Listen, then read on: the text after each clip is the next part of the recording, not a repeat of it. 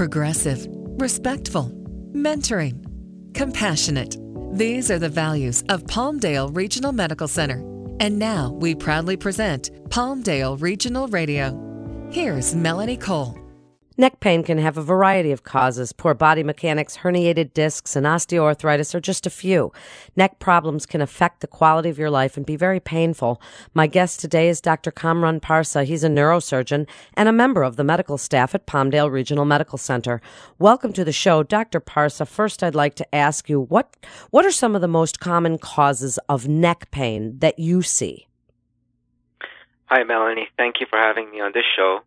The most common causes that I see for neck pain are degenerative changes of your cervical discs and facet joints that are on the back of your neck. That's the most common cause of neck pain, and then that can also cause pain going down into your arms and shoulders, between your shoulder blades, and also referred pain causing headaches, migraines.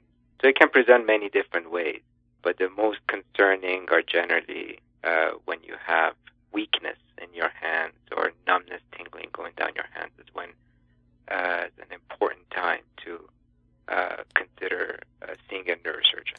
So, because it's the neck, give the listeners the reason, or if there is a reason, to see a neurosurgeon versus an orthopedic surgeon for neck issues. That's a good question. Orthopedic surgeons are not all spine surgeons for orthopedic surgeons to operate on the spine, they go through a one year fellowship after their five years of training as orthopedic surgeons to be able to operate on the neck. As a neurosurgeon, uh, for the first seven years of training, from day one, we're involved with all types of spine surgery. Half of the training is on the brain, half of it is on the spine. And uh, and then there's also fellowship trained neurosurgeons, such as myself, where I did an extra year of uh, fellowship training to be, uh, I guess, uh, subspecialized in complex deformity spine surgery, minimally invasive surgeries out there to be able to help my patient population better. So the neck can get quite painful when there's problems. If somebody does, as you say, have weakness in their arms, pain radiating down, what is the first thing you do for them to determine the cause?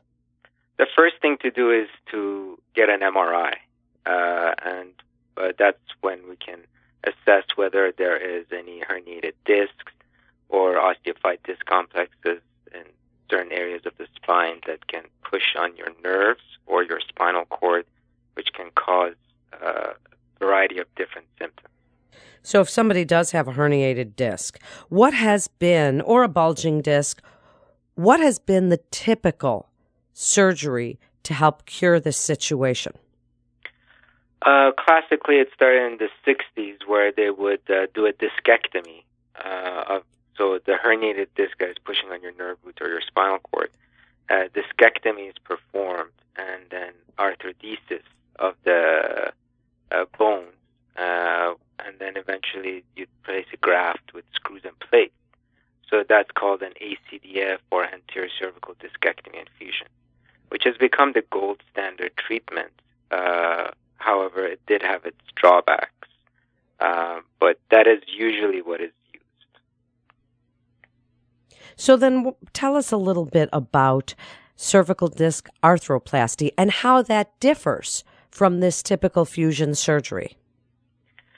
So, as uh, the main drawback of fusion surgery is exactly that is that it fuses two segments in your spine together and uh, promotes adjacent level disease down the line requiring further surgery. Uh, so in the 90s and more so in the early 2000s, uh, researchers started to develop uh, systems where you uh, systems and approaches to preserve motion in your neck while addressing the main issue of the herniated disc or bulging disc. So a disc arthroplasty effectively does the same thing as a fusion surgery where you take the you do the discectomy to decompress or take the pressure off your nerve roots and spinal cord, but you place instead of fusing the spine with a graft and screws and plates, you place a um, a device that maintains motion at that segment So effectively, uh, uh, not only maintaining motion, but also decreases the pressure on the adjacent levels, requ- uh, decreasing the need for more surgeries down the line. So the main goal is to maintain range of motion in their neck, and and tell us a little bit about this artificial disc device. Um, it's uh, so the artificial disc. There's many different companies on the market, uh, and each of them have their own uh, advantages and disadvantages.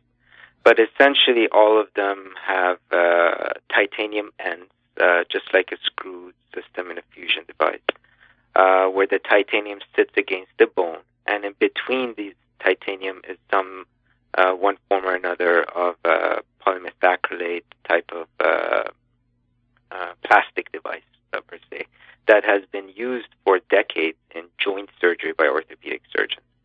So it's not a any new material that can cause reactions or uh, anything. Uh, I guess it's not an innovative material. It's just using the same materials we've always used in a different part of the body. Um, and uh, there's different, uh, depending on the device manufacturer, they use different uh, designs to maintain the motion in the neck. Who is a candidate for cervical disc arthroplasty and who might not be a candidate for this? Uh, good candidates are more uh, younger individuals who have preserved good end plates in their neck, uh, good architecture where the device can sit appropriately. Um, if there's a severely degenerative, degenerative disc that uh, that the device cannot sit on properly, I don't feel it. The good, uh, individuals are not good candidates for disc arthroplasty. Also, individuals who are uh, who have an infection in their neck or have osteoporosis, significant osteoporosis, would not be good uh, candidates. But the most important for me is individuals who have cervical um, uh, facet joint disease and uh, deformity of their necks, where uh, your neck is not aligned properly in the first place, and you need to reconstruct the cervical spine or the neck. Uh, and in those cases, uh, you want to uh, create a stiff construct, such as a fusion case, where disc arthroplasty does the, the exact opposite. Also, if your pain generators are from your facet joints in the back, it is the motion that creates the neck pain and uh, a lot of the disability uh, associated with it. And by fusing segments and that facet joint, you are helping with the pain. So um, I like to treat every individual and patient, uh, excuse me, every patient individually. Uh, so I take a look at all these different aspects age, comorbidities, how the total alignment of the spine is, and put it all together and come up with the best plan. Uh, disc arthroplasty, I think of it as a nice new technique that uh, can help uh, and offer more advantages than the classical approach for, as I mentioned, a certain subset of patients, not everybody. So, when looking at the discs on either side of the affected disc and protecting that adjacent disc level, what do you tell patients about what they can expect for recovery?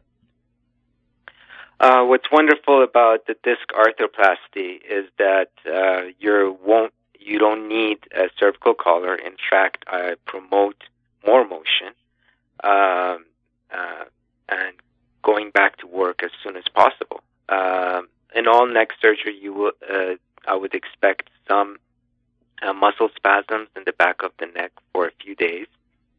But a lot of my patients uh, after disc arthroplasties go go back to work within a week, and uh, and uh, progressively increase their activities so that by about three months they are uh, back to doing whatever contact sports or whatever they would normally do. That's absolutely fascinating and really amazing. In just the last few minutes, what should people with orthopedic issues of their necks be thinking about when seeking care? Most importantly is the neck is important part of your body. It can cause significant disability. The my red flags are always if you have uh, numbness, tingling, or weakness in your hands. Do not ignore it. Uh, if you feel your balance is off, or if you have bowel or bladder incontinence, uh, do not ignore these symptoms. These are all red flags that you have to seek care as soon as possible. Um, but overall, um, if you have significant neck pain, affecting your daily life. There are many good options, which are even not surgical outside of my realm of practice. Uh, but just seeking the right care to help uh, to help uh, your recovery and give the right exercises. Almost 80, 90 percent of uh, neck pain uh, and even mild shoulder pain associated with it. All of these resolve non-surgically, but you would want to treat it and seek advice from a professional as soon as possible so that uh, your pain can be relieved sooner. And why should patients come to Palmdale Regional Medical Center for their care? Uh, my experience with Palmdale Regional Medical Center has been outstanding this year. Uh, their um, their new facility, uh, very friendly staff, responsive staff. Uh, they have a very good system. They take excellent care of their patients. Uh, the patients have uh, private rooms, it's, uh, and that's one of the major, biggest advantages that uh, my own patients have complimented Palmdale about in the past. Um, and they have a designated, at least from my standpoint, they have a designated joint and spine unit where the the staff there is specifically trained in taking care of spine patients, and I think that is very beneficial for patients.